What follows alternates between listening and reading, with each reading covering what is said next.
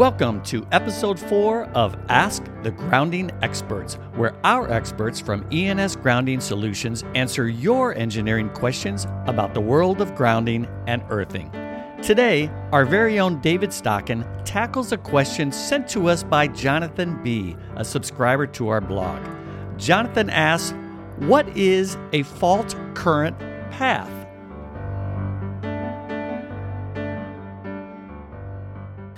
So, what is a fault current path? Well, think about uh, um, you know your kid perhaps sticks a fork in the outlet right of your uh, uh, uh, standard plug-in outlet, and you get that spark right.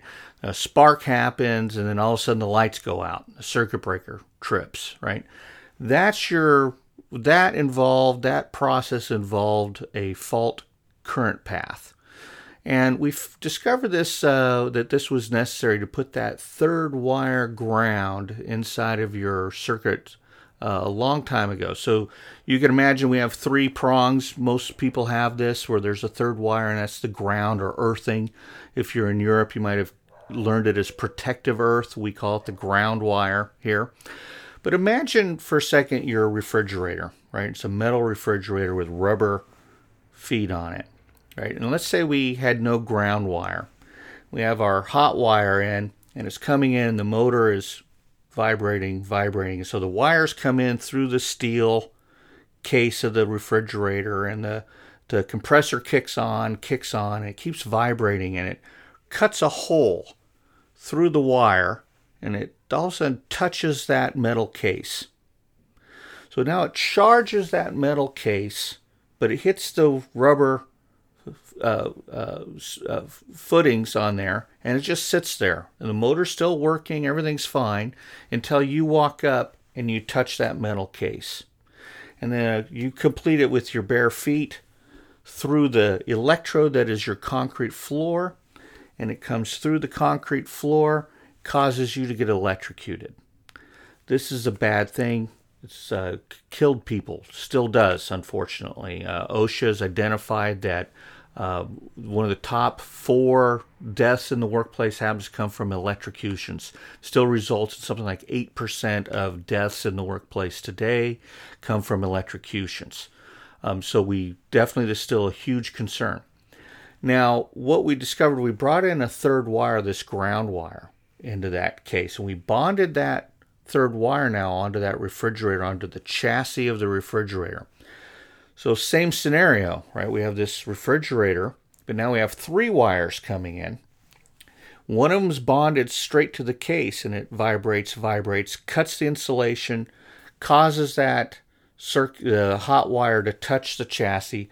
But now it immediately charges the chassis but hits the ground wire, travels all the way back to your circuit breaker panel, to the transformer, and causes a massive inrush of current that causes the circuit breaker to trip. This is the fault current path for that circuit, and it's the primary purpose of that third wire that's in your uh, outlets at your home. Right. One of the key things to remember is that a fault current path has to go all the way back to the source transformer, whether you own it or not. That means in your home, if it's the the power pole outside that has the giant uh, round cylinder transformers hanging out on it that's owned by the utility company, that's where the fault travels back to. Whether you own it or not, that it has to go back to the source transformer.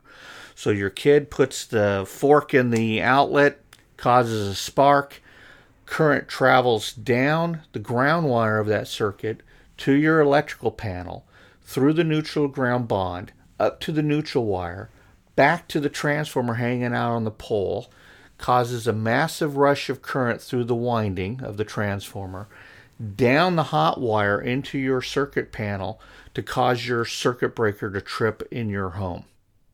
So every fault has to go back to its source transformer. And that's one of the key things to remember when analyzing a fault current path. When you're designing your circuits, you have two functions you need to look at for my electrical engineers out there. We need to understand the normal operating condition. So we make sure that during normal operating conditions, we don't have neutral currents traveling back on our grounding system. And then number two is during fault conditions, that we make sure that that fault can travel back on a metallic path all the way to the source transformer. You may not use the earth as a conductive path for at the residential, uh, industrial, commercial level, right? So again, our fault current path is a metallic path that is dedicated and designed to take accidental faults back to the source transformer so that our circuit breakers will function properly. Thank you very much. Thanks so much for listening. If you found this episode helpful, please give us a rating, share with a friend, and leave us a comment. We love to hear from our listeners. If you would like to learn more about the amazing world of electrical engineering and grounding, or would like to sign up for some of our world renowned online training courses, please visit us at esgrounding.com. That's E as in Edward, S as in Sam, grounding.com. If you have a question that you would like our experts to answer, please post it on our blog, which you'll find on our website homepage. Or you can shoot us an email at asktheexperts at esgrounding.com. We'll see you next time, and don't forget to subscribe so you'll get all of our future podcasts.